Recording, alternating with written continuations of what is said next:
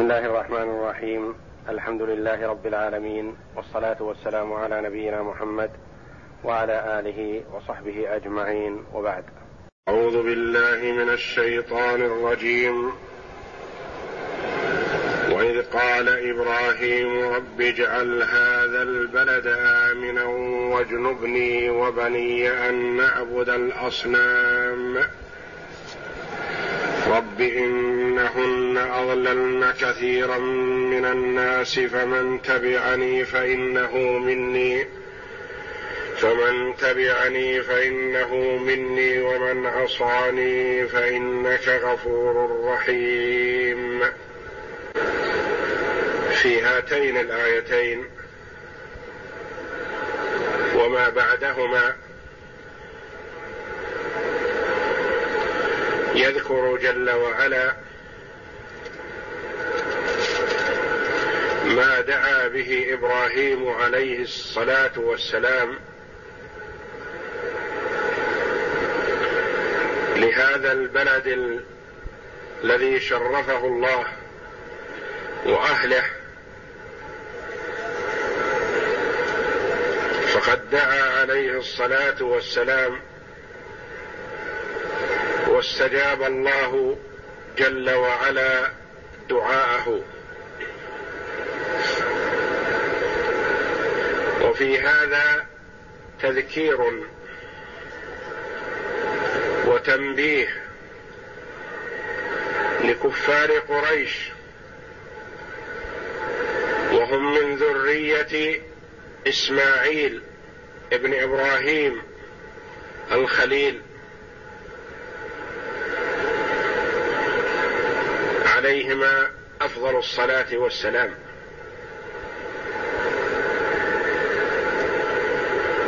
ينبه كفار قريش بما دعا به إبراهيم. وأن عليهم ما داموا ينتسبون إلى إبراهيم.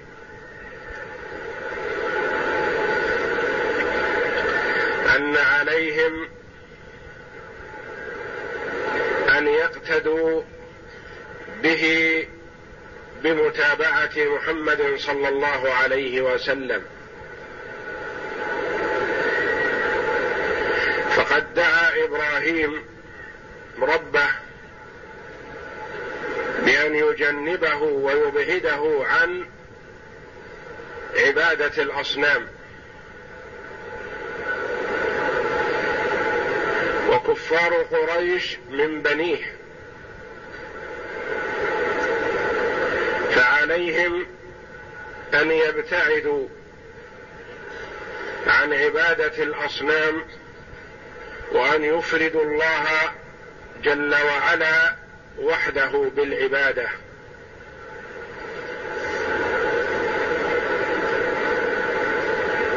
ففي هذا تذكير لهم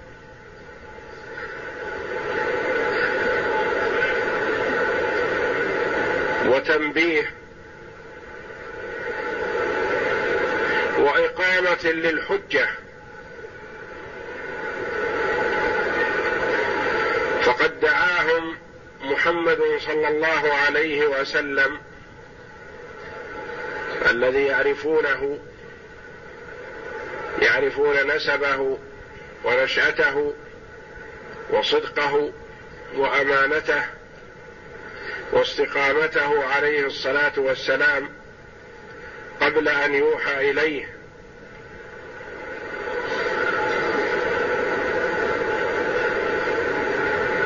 وبعدما أوحي إليه عليه الصلاة والسلام فحري بهم أن يستجيبوا لذلك. فإن لم يستجيبوا فقد قامت عليهم الحجة. وأعذر الله جل وعلا إليهم بأن بعث فيهم رسولا من أنفسهم ومن خيارهم يدعوهم إلى عبادة الله وحده. فاستجاب من من الله عليه بالهداية ورد من حكم الله عليه بالضلال والغواية والعياذ بالله. يقول جل وعلا وإذ قال إبراهيم رب اجعل هذا البلد آمنا. إذ ظرف. لما يستقبل من الزمان. والعامل فيه فعل محذوف. دل عليه السياق تقديره اذكر وقت قول إبراهيم.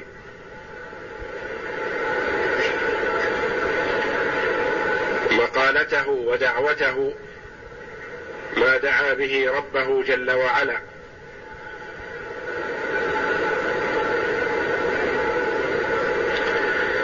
وإذ قال إبراهيم رب اجعل هذا البلد آمنا.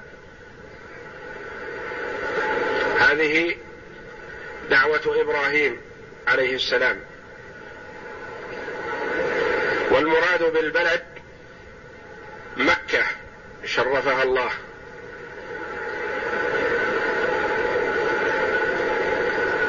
اجعل هذا البلد آمنا. وردت هنا بالتعريف هذا البلد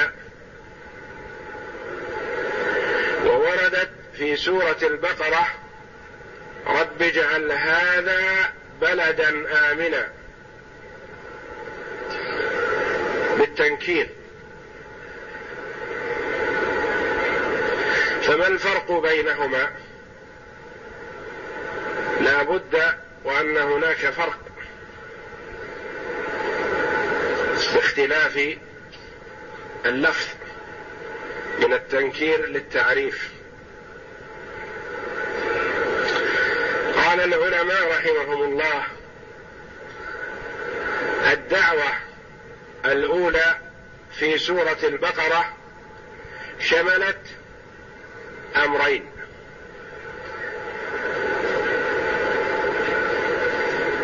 والدعوة في هذه السورة في سورة إبراهيم شملت أمرا واحدا. ما هما الأمران؟ رب اجعل هذا بلدا.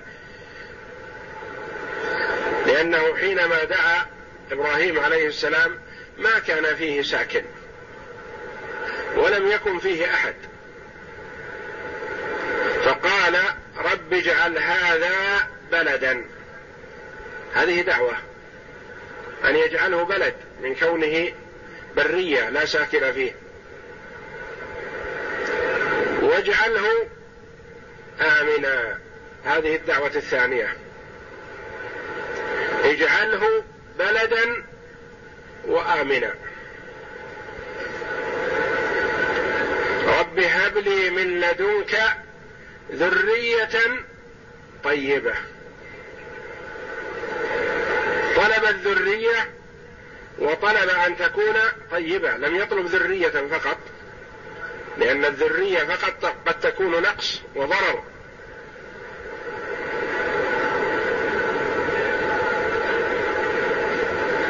رب اجعل هذا بلدا يسكن.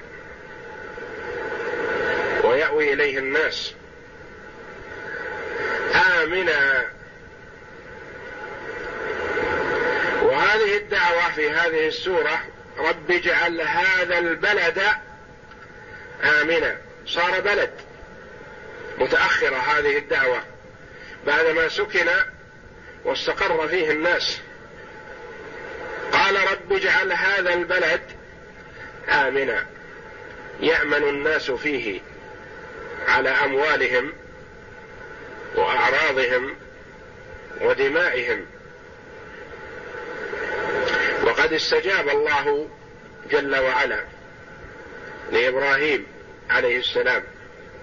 فكان هذا البلد معظما في الجاهلية والإسلام.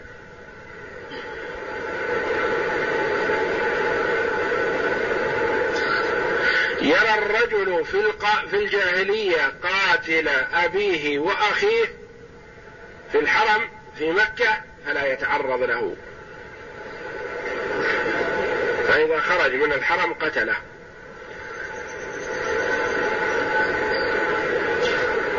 كانت الجاهلية تعظم هذا البلد بحرمة الله جل وعلا له وتعظيمه إياه وتشريفه على سائر البقاع. فهو أحب البقاع إلى الله. والرسول عليه الصلاة والسلام حينما خرج للهجرة وخرج من الحرم التفت إليه واستقبله وقال والله إنك لأحب البقاع إلى الله وأحب البلاد إلي. ولولا أني أخرجت منك لما خرجت. فقد آذاه المشركون صلوات الله وسلامه عليه ووقفوا في وجه الدعوة الإسلامية وآذوا صحابته الكرام رضي الله عنهم فخرج مهاجرا عليه الصلاة والسلام إلى المدينة ثم عاد بإذن الله معززا منصورا فاتحا لمكة.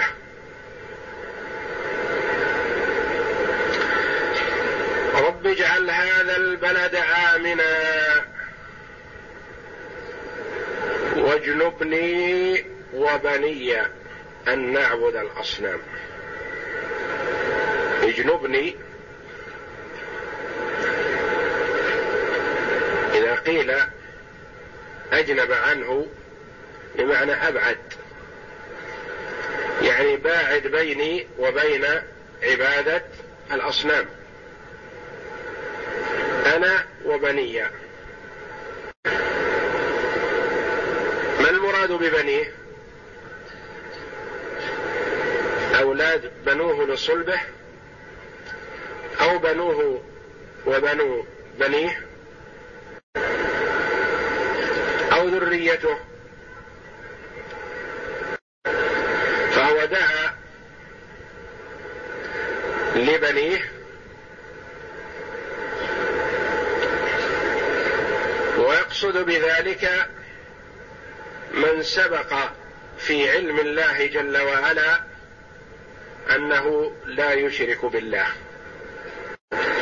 قد يقول قائل أليس الأنبياء معصومون من كبائر الذنوب وأكبر الذنوب الشرك؟ أكبر الكبائر الشرك. أليس إبراهيم عليه السلام معصوم من الشرك؟ نعم بلا شك أنه معصوم. لا يمكن أن يشرك بالله ولا يمكن أن يعبد الأصنام عليه الصلاة والسلام. لأن الله جل وعلا قد عصمه بعصمة الله جل وعلا. اذا لم دعا بهذا الدعاء؟ واجنبني. وهو يعلم عليه الصلاة والسلام أن الله عصمه من الشرك لا يمكن أن يشرك. نعم. دعا بهذا إما تعليما وتشريعا. أن أهم ما يكون على العبد الدعاء به أن يدعو الله جل وعلا أن يجنبه الشرك. تعليما لمن بعده لأنه كان أمة إماما يقتدى به عليه الصلاة والسلام.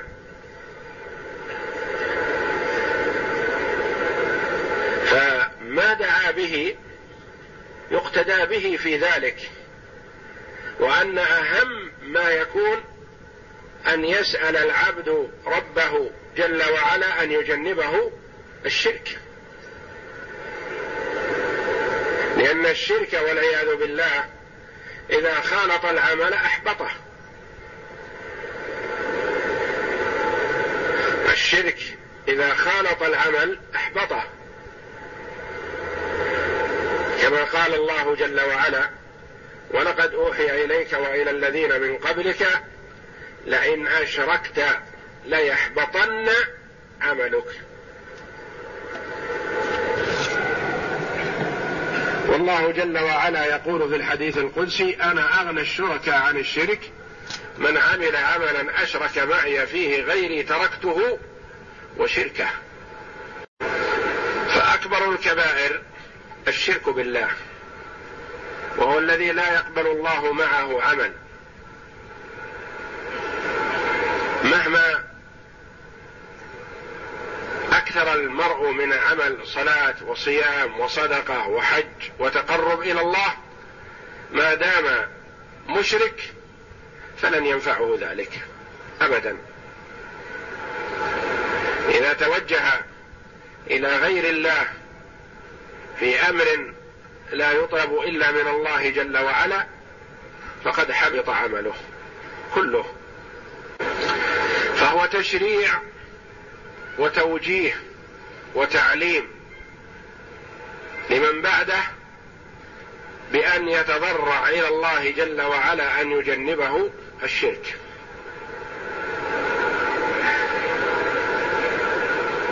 أو يقال هذا من باب ازدراء النفس واحتقارها والخوف عليها.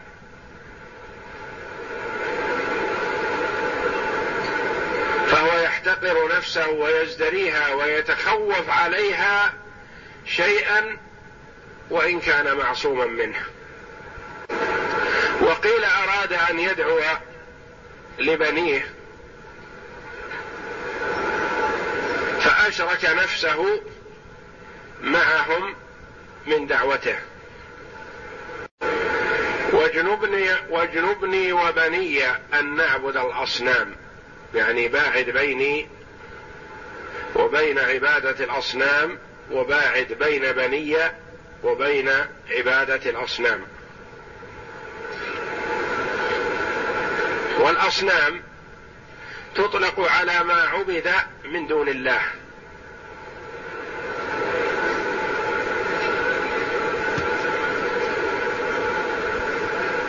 حتى وإن كان رجلا أو قبرا أو شجرا أو حجرا أو بناء فما عبد من دون الله يقال له صنم ويقال له وثن. واعظم الذنوب عند الله جل وعلا هو عبادة غيره معه وهو أظلم الظلم. وهو الذي أخبر جل وعلا بأنه لا يغفر لصاحبه أبدا. إذا مات عليه وأما ما دام في الدنيا فإذا تاب من الشرك تاب الله عليه. وكثير من خيار هذه الأمة صحابة رسول الله صلى الله عليه وسلم ورضي الله عنهم كانوا قبل دعوة النبي صلى الله عليه وسلم يعبدون الأصنام.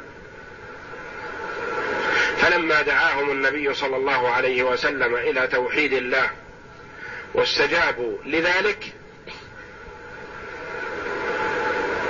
تبرأوا من عبادة ما سوى الله جل وعلا وأفردوا الله جل وعلا بالعبادة.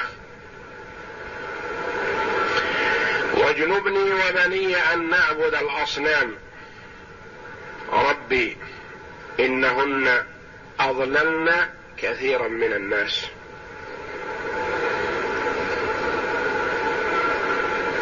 كرر كلمة ربي. وهذا وهذا التكرير مطلوب ومستحب. ومن أسباب الإجابة أن يكرر العبد نداء ربه جل وعلا. قائلا يا ربي يا ربي. ويكرر بعد كل دعوة قبلها يأتي بمخاطبة بنداء ربه جل وعلا.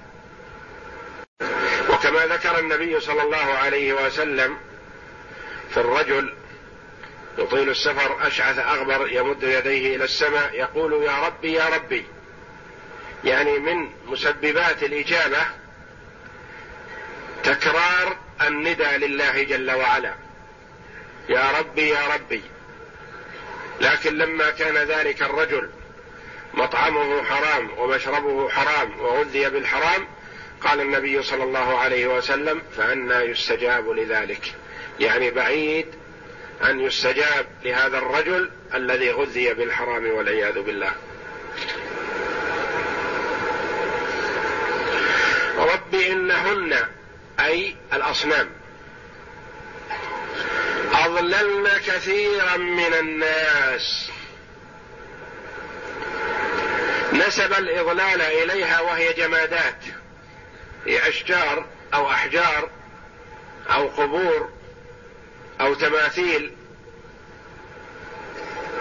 لكن لما كانت سبب الضلال نسب ذلك إليها وإلا هي ما تعمل شيء. لكنه ظل العبد بسببها بسبب توجهه إليها وطلبه منها. رب انهن اضللن كثيرا من الناس. وهذه الجملة بمثابة التعليل لما سبق. كأنه قيل له لما سألت ربك أن يباعد بينك وبين الشرك بين عبادة الأصنام؟ قال لأن الأصنام أضلت الكثير. فهو تعليل لما سبق لأنهن أضللن كثيرا من الناس. ثم بين عليه الصلاة والسلام أن من تبعه من قومه ومن بنيه فهو منه.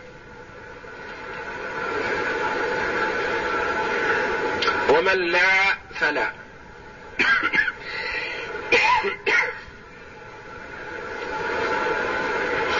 فمن تبعني أي من تبع ديني من الناس فصار مسلما موحدا.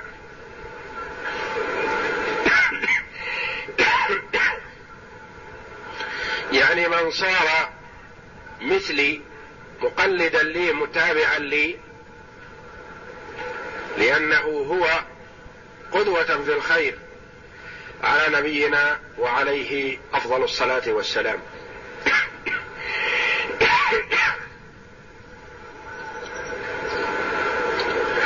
فإنه مني وهذه الولاية في الله جل وعلا. وأوثق عرى الإيمان الحب في الله والبغض في الله. أنت تحب هذا الرجل لأنه مطيع لله فأحببته من أجل الله. هذه خصلة من خصال الإيمان القوية. وأبغضت هذا الرجل لأنه عاص لله. وليس بينك وبينه عداوة إلا لأنه عاص لله. فأحببت ذاك وإن لم يفعل نحوك شيئا تحمده وإنما لأنه مطيع لله وإن كنت لا تعرفه. وأبغضت الآخر وإن كان قريبك لأنه عاص لله. وهكذا ينبغي للمؤمن أن يغذي وينمي المحبة في الله في قلبه. فيحب الصالحين ويتقرب منهم ويجلس معهم. ويبغض الفساق والفجار. يحب الصالحين لصلاحهم واستقامتهم ويبغض الفساق والفجار لفسقهم وفجورهم. فهي من صفات المؤمنين بل من أوثق عرى الإيمان. فالإيمان عراه كثيرة ومن أوثقها الحب في الله والبغض في الله. يعني محبة من أجل الله وكراهية وبغض من أجل الله. أحببته لطاعته لله واستقامته وصلاحه أحببته من أجل الله جل وعلا. وكرهت الآخر لفسقه وفجوره ومعصيته من أجل الله جل وعلا. فمن تبعني فإنه مني. ومن عصاني فإنك غفور رحيم.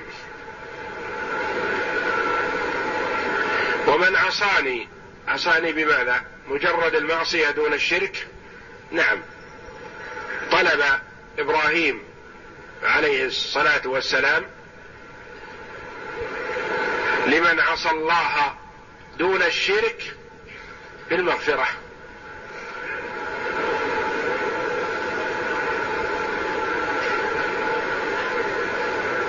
وهذا مطلوب أن يدعى للفاسق غير المشرك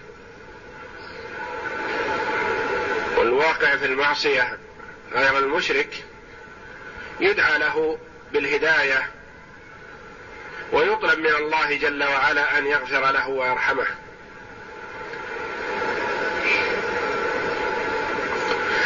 وقيل المراد من عصاني فعبد الأصنام.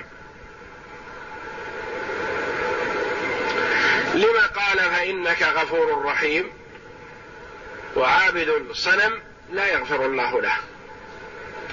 قيل إنه قال ذلك عليه السلام قبل أن يعلم أن المشرك لا يغفر الله له. ولذا استغفر لأبيه ودعا له.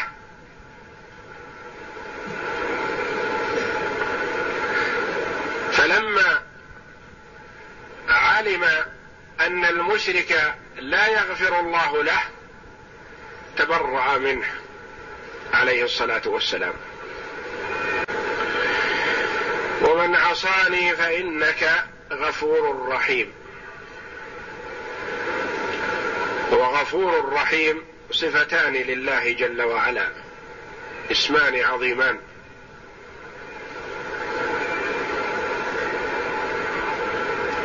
والله جل وعلا يغفر للمذنب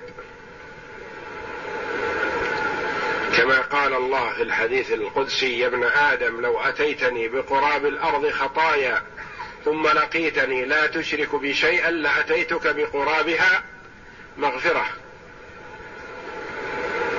وقال جل وعلا قل يا عبادي الذين أسرفوا على أنفسهم لا تقنطوا من رحمة الله إن الله يغفر الذنوب جميعا. والمراد جميعا دون الشرك لأن الشرك لا يغفره الله. إن الله لا يغفر أن يشرك به ويغفر ما دون ذلك لمن يشاء. رحيم بعباده فهو جل وعلا أرحم من الوالد بولده وأرحم من الوالدة بولدها. ولذا وصى الوالدين بالأولاد. وصى الوالدين على أولادهم. الموصي الموصي أرحم من الموصى. وقال جل وعلا يوصيكم الله في أولادكم للذكر مثل حظ الأنثيين. وهو جل وعلا خلق مئة رحمة. أنزل منها رحمة واحدة في الدنيا وبها يتراحم الخلق ويرحم الوالد ولده وترحم الوالدة ولدها وتتمسك عنده جل وعلا تسعة وتسعين رحمة يرحم الله جل وعلا بها عباده يوم القيامة. فهو غفور رحيم. ويحب من عباده أن يسألوه ويستغفروه ويرجعوا إليه ويتوبوا إليه ليتوب عليهم. ومن عصاني فإنك غفور رحيم. وهذا من لطفه وشفقته على نبينا وعليه أفضل الصلاة والسلام.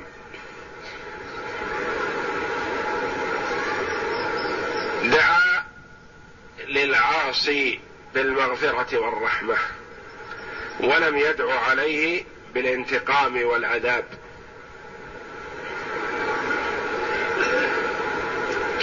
فهو رؤوف رحيم عليه الصلاة والسلام ونبينا محمد صلى الله عليه وسلم له من هذه الصفة أمكنها وأعلاها عليه الصلاة والسلام كما قال الله جل وعلا لقد جاءكم رسول من أنفسكم عزيز عليه ما عنتم حريص عليكم بالمؤمنين رؤوف رحيم. يقول الله جل وعلا ربنا إني أسكنت من ذريتي بواد غير ذي زرع عند بيتك المحرم. ربنا ليقيموا الصلاة فاجعل أفئدة من الناس تهوي إليهم وارزقهم من الثمرات لعلهم يشكرون.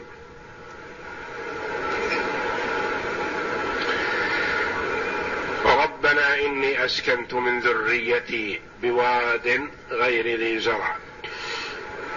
عند بيتك المحرم.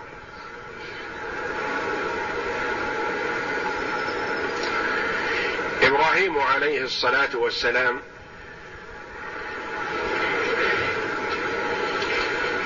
وزوجته سارة بلغ إبراهيم تسعا وتسعين سنة ما ولد له وزوجته قريب منه. فلما رأت سارة شفقة إبراهيم ومحبته للولد وهي لا تنجب وهابته جارية لها. اسمها هاجر قبطية.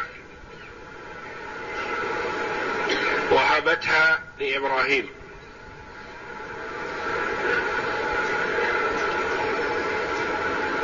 فصارت له وأنجبت له إسماعيل. عليهما الصلاة والسلام. فغارت سارة من جاريتها حينما رأت ميل إبراهيم عليه السلام إليها وإلى ابنها فغارت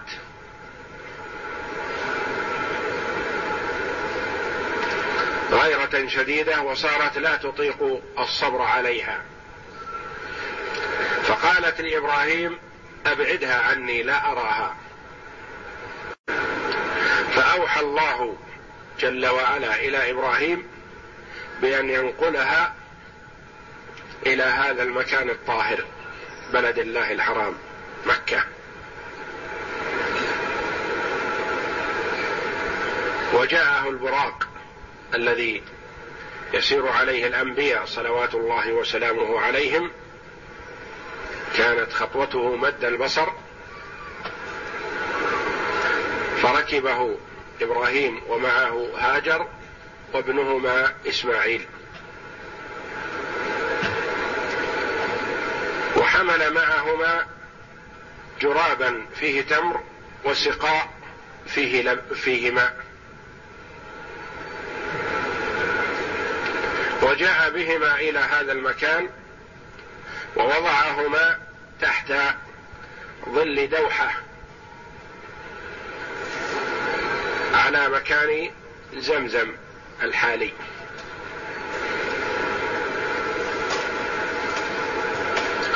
ثم توجه سائرا إلى الشام. فلحقته هاجر وقالت يا إبراهيم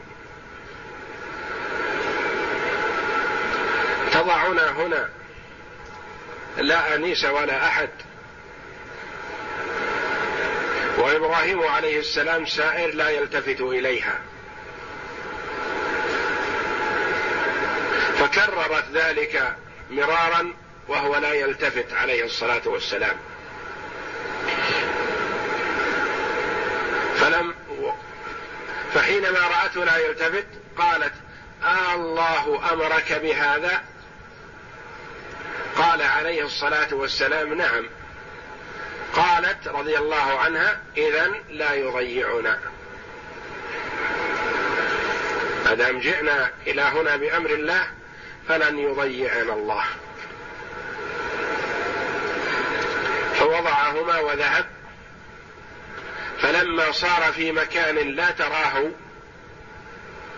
هاجر توجه إلى الكعبة جعل وجهه إلى الكعبة مكانها ودعا بهذا الدعاء العظيم. ومنه ربنا إني أسكنت من ذريتي من هنا تبعيضية.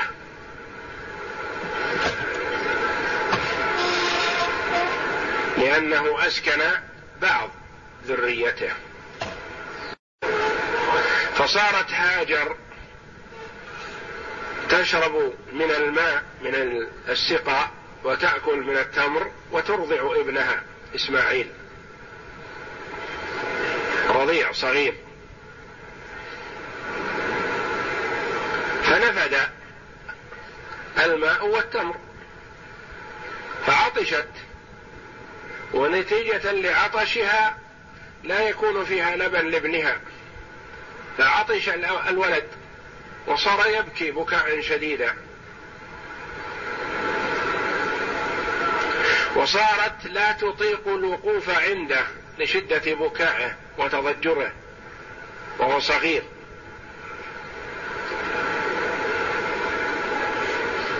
فنظرت حولها فإذا أقرب جبل ممكن أن تصعد عليه. جبل الصفا. فصعدت على الصفا لعلها ترى أحدا تستغيث به. فلم تر أحدا فنزلت. فلما صارت في بطن الوادي هرولت أسرعت. سعت. ثم صعدت على المروة. ونظرت يمينا وشمالا فلم تر أحدا فنزلت ورجعت إلى الصفا وفعلت ذلك سبع مرات.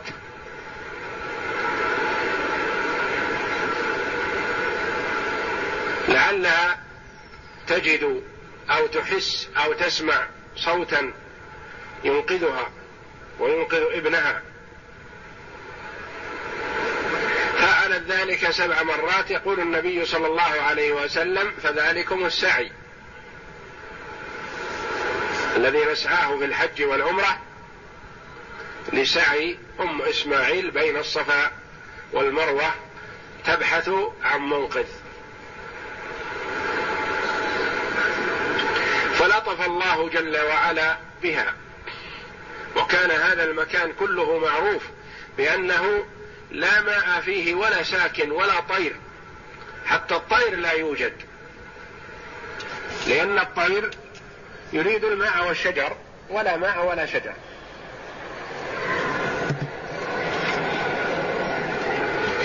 وإنما يمر به في الطريق على طريق القافلة من اليمن إذا أرادت الشام. فيمرون بهذا الطريق.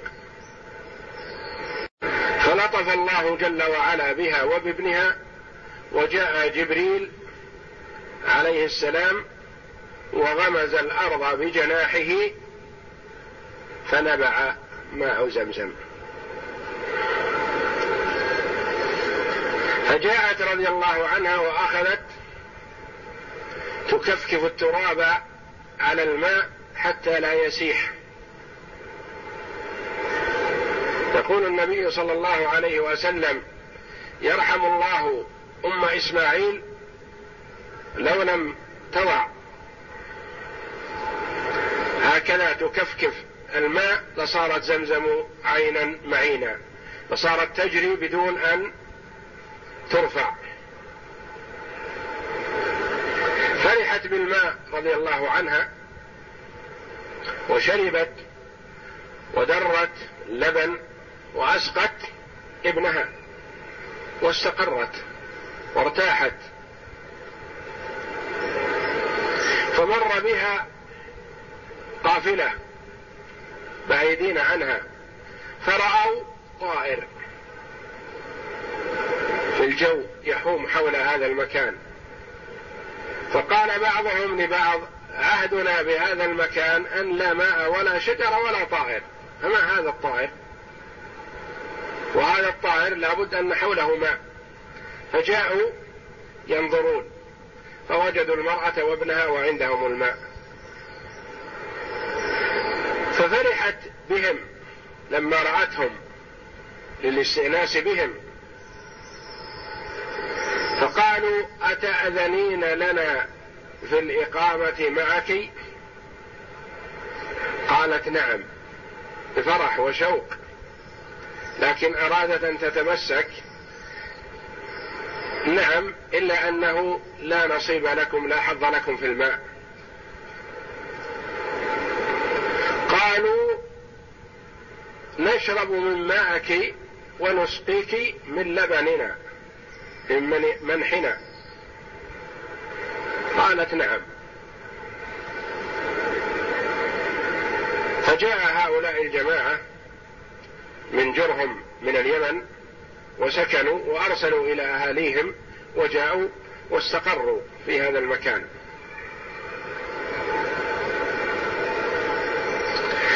استجابة من الله جل وعلا لدعوة إبراهيم فصار هذا بلد. وشب إسماعيل عليه السلام مع قبيلة جرهم وتعلم العربية منهم لأن جرهم من اليمن من العرب العاربة. نطقهم عربي. ونطق إبراهيم. بخلاف ذلك فتعلم إسماعيل العربية من جرهم. وصارت ذريه إسماعيل يسمون العرب المستعربة. يعني تعلموا العربية من غيرهم. وتزوج فيهم لما كبر وجاءه إبراهيم عليه السلام. جاء إلى هذا المكان. مرتين أو أكثر. وفي المرة الأولى لم يجد إسماعيل وفي المرة الثانية وجده وتعارف بقلوبهما. وإن لم يتعارفا بالأبدان وبالأشباه لكن تعارفت القلوب فتعانقا ثم قال إبراهيم لإسماعيل إن ربي أمرني أن أبني له بيتا. هنا وطلب من ابنه إسماعيل أن يعينه فأعانه عليهما الصلاة والسلام وهو ما أخبر الله جل وعلا عنه بقوله وإذ يرفع إبراهيم القواعد من البيت وإسماعيل ربنا تقبل منا إنك أنت السميع العليم. دعا إبراهيم عليه السلام بهذه الدعوات قائلا رب إني أسكنت من ذريتي من ذريته وهو إسماعيل وأمه بواد غير ذي زرع. هذا الوادي ليس فيه زرع ولا نبات ولا شجر ولا ماء. عند بيتك المحرم عند بيتك لأنها كان هذا البيت قيل بناه آدم عليه الصلاة والسلام ثم تهدم وزال أثره بالطوفان الذي أرسله الله جل وعلا على قوم نوح. الماء. عند بيتك المحرم. ومعنى المحرم الذي حرمه الله جل وعلا عن أن ينتهك وحرم فيه الدماء فلا يسفك فيه دم وحتى الأشجار وحتى الشوك لا يعضد في هذا البلد الحرام. وحتى الحيوانات والسباع لا يتعرض لها. الحيوانات المسالمة لا يتعرض لها. عند بيتك المحرم والله جل وعلا له ما في السماوات وما في الأرض. ولكن الإضافة هنا في قوله جل وعلا بيتك إضافة تشريف وتكريم لهذه البقعة المباركة. فهو بيت من بيوت الله بل هو أشرف بيوت الله جل وعلا. عند بيتك المحرم محرم على الجبابرة.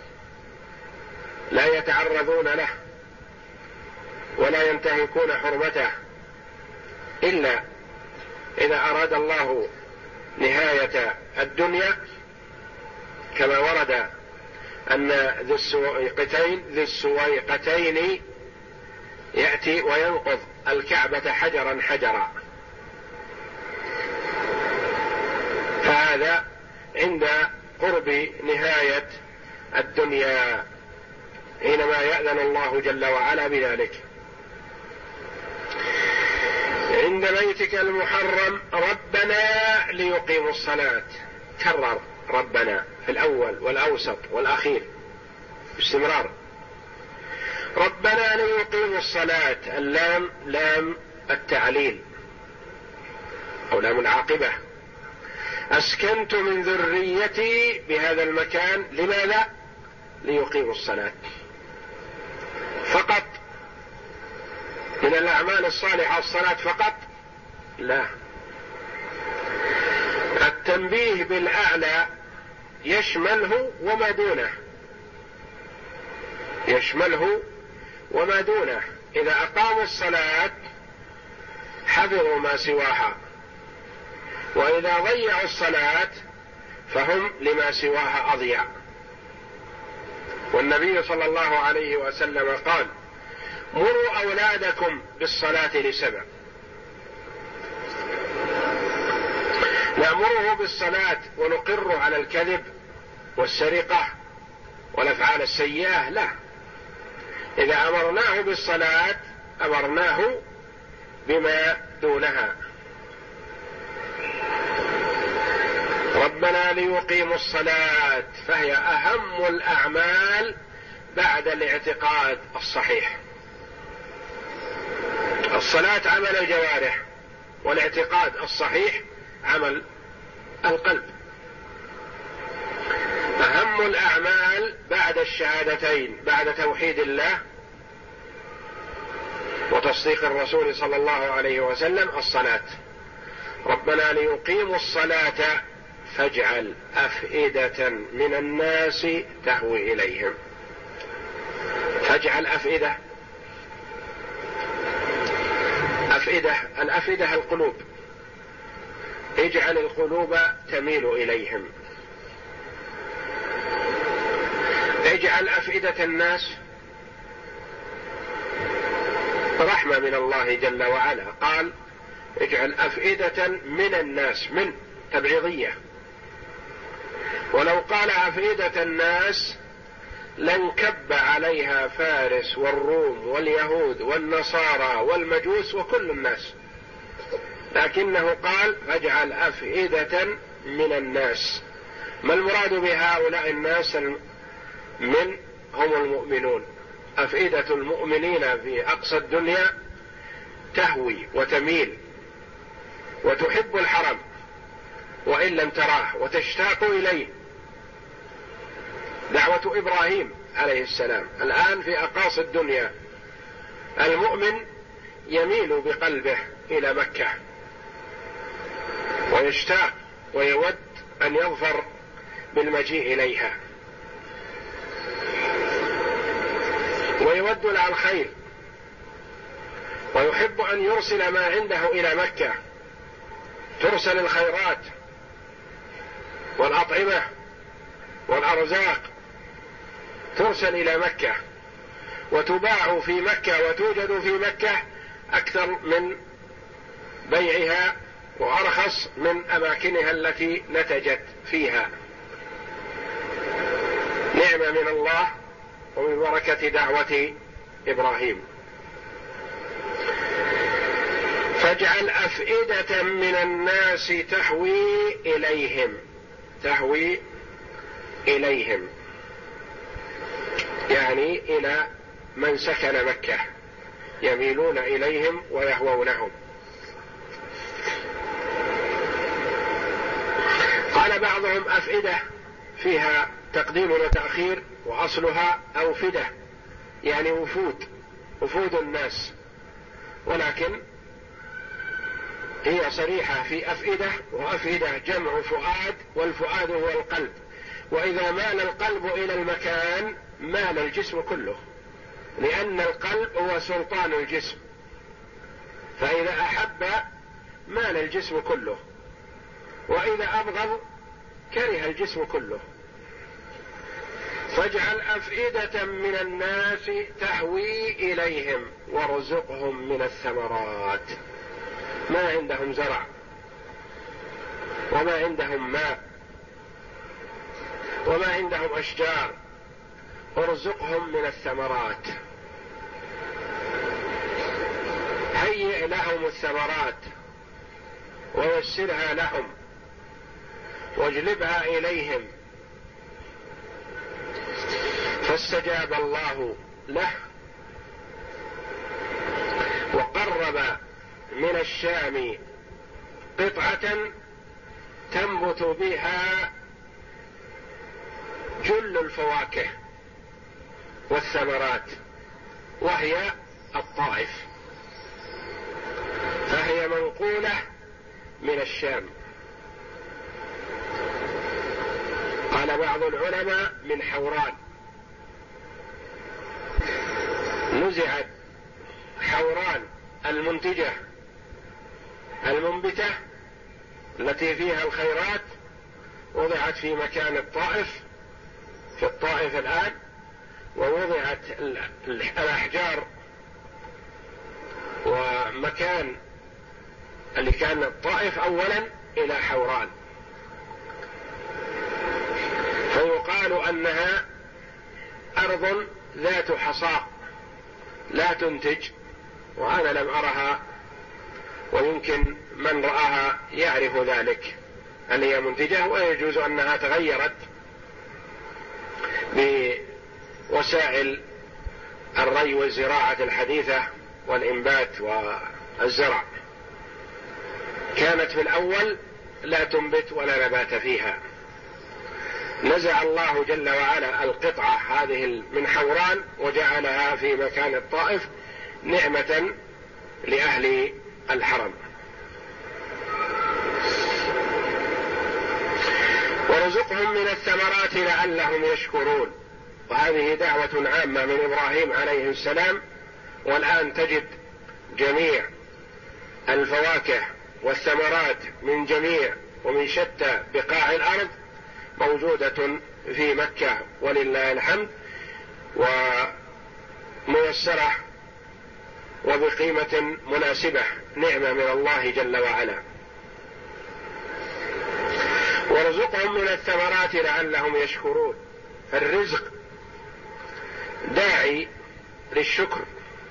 المؤمن إذا رزق وأعطي شكر. وإذا ابتلي ومنع منه الشيء صبر. فالمؤمن هو الذي يستعين بالنعمة على طاعة الله. ويكثر من شكره وذكره وذكر الله جل وعلا. لعلهم يشكرون لعلهم يشكرون الله جل وعلا ويفردونه بالعبادة.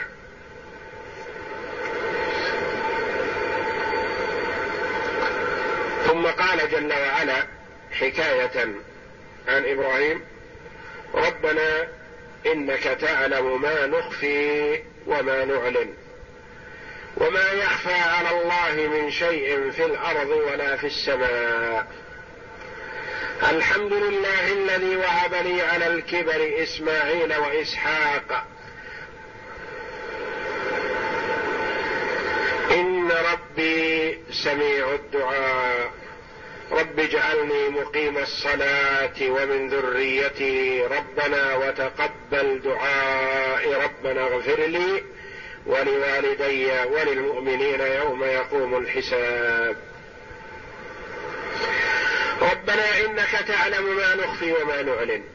دعا عليه الصلاة والسلام وتضرع إلى الله ثم أعلن إقراره واعترافه بسعة علم الله جل وعلا وأنه يعلم ما ينطق به العبد ويعلم ما في قلبه قبل أن ينطق به. إنك تعلم. ربنا إنك تعلم ما نخفي يعني ما نسر وما نعلن وما نظهره. وقدم الخفي على الظاهر المعلن للدلالة على أنهما في علم الله سواء. الخفي والمعلن في علم الله سواء. ربنا إنك تعلم ما نخفي. وما نعلن. ما نظهره وما نسره ونختمه لأنه جل وعلا يعلم السر وأخفى. يعلم خائنة الأعين وما تخفي الصدور. وما يخفى على الله من شيء في الأرض ولا في السماء. هل هذا من تمام؟ كلام إبراهيم عليه السلام قيل.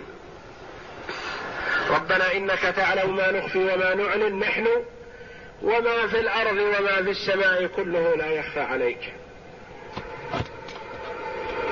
أو أنه من كلام الله جل وعلا كالمؤكد المقرر لما, قر لما قاله إبراهيم عليه السلام.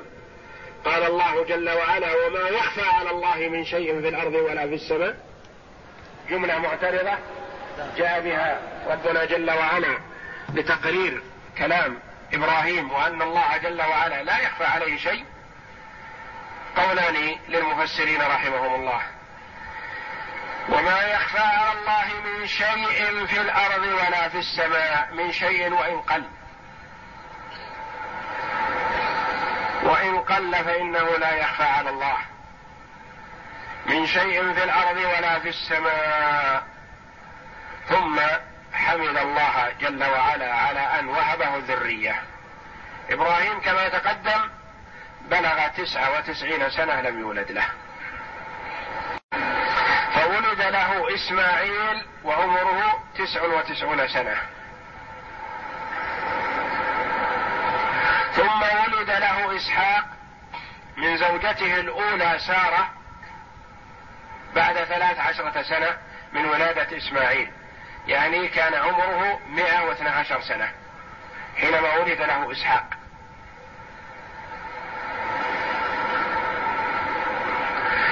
ورأى ولد إسحاق الذي هو يعقوب. لأنه بشر بإسحاق ومن وراء إسحاق يعقوب ويعقوب هو ابن إسحاق عليهم وعلى نبينا أفضل الصلاة والسلام. ويعقوب هو والد الأسباط يوسف وإخوته وهو المسمى بإسرائيل.